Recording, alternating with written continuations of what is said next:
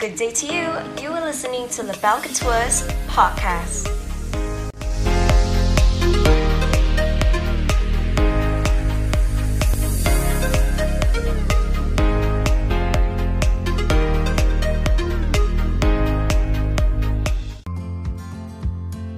uh, photo shoot. Uh, 这个不是你嘞是我吗？哦 It's you. Okay, so anyway, um, 我现在要 share with you all guys um, is uh, overseas photo shoot in all four seasons.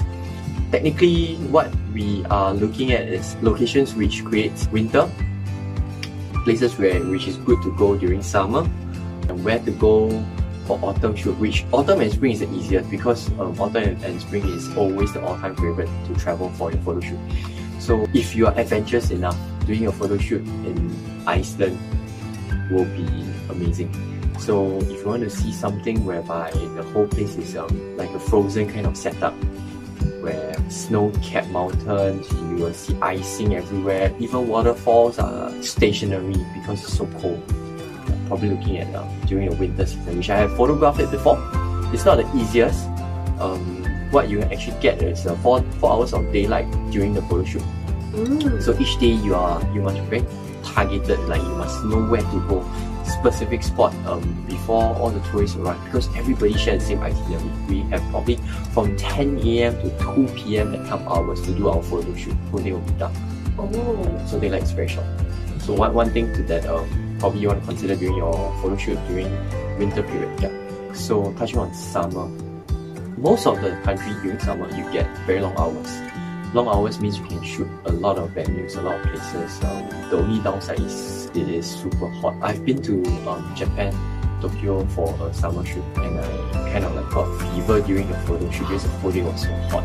Um, I get to shoot from early morning all the way to late late night. Uh, yeah, we, we really get a lot of photos. But on on, on the location wise, let's say for example, uh, we talk about uh, Paris or, or London. You if you're looking at a, a summer season to do a photo shoot, you, you you still get like cooling weathers, regardless if it's still a summer. So you get long hours of photo shoot. You can even get probably by 9 p.m. then you starting your night shoot. But the thing is, during summer, right, the downside is everybody will be out there, everybody will be around, so you'll be fighting with lots of crowds. But then again, we always make ways to uh, find ways to capture photos when there's crowded area. Then looking at uh, doing a, a summer shoot in cold weather is actually quite sorry. I shouldn't say a summer in cold weather, but doing a summer season photo shoot, doing a, a, a summer photo shoot in most part of Europe, you get uh, comfortable weather for, for you to have your photos. Then uh, during spring and autumn, that is like the best best period to, to do your photo shoot. So during spring, most of the time we are looking at cherry blossom. So places like Japan, cherry blossom in Korea as well.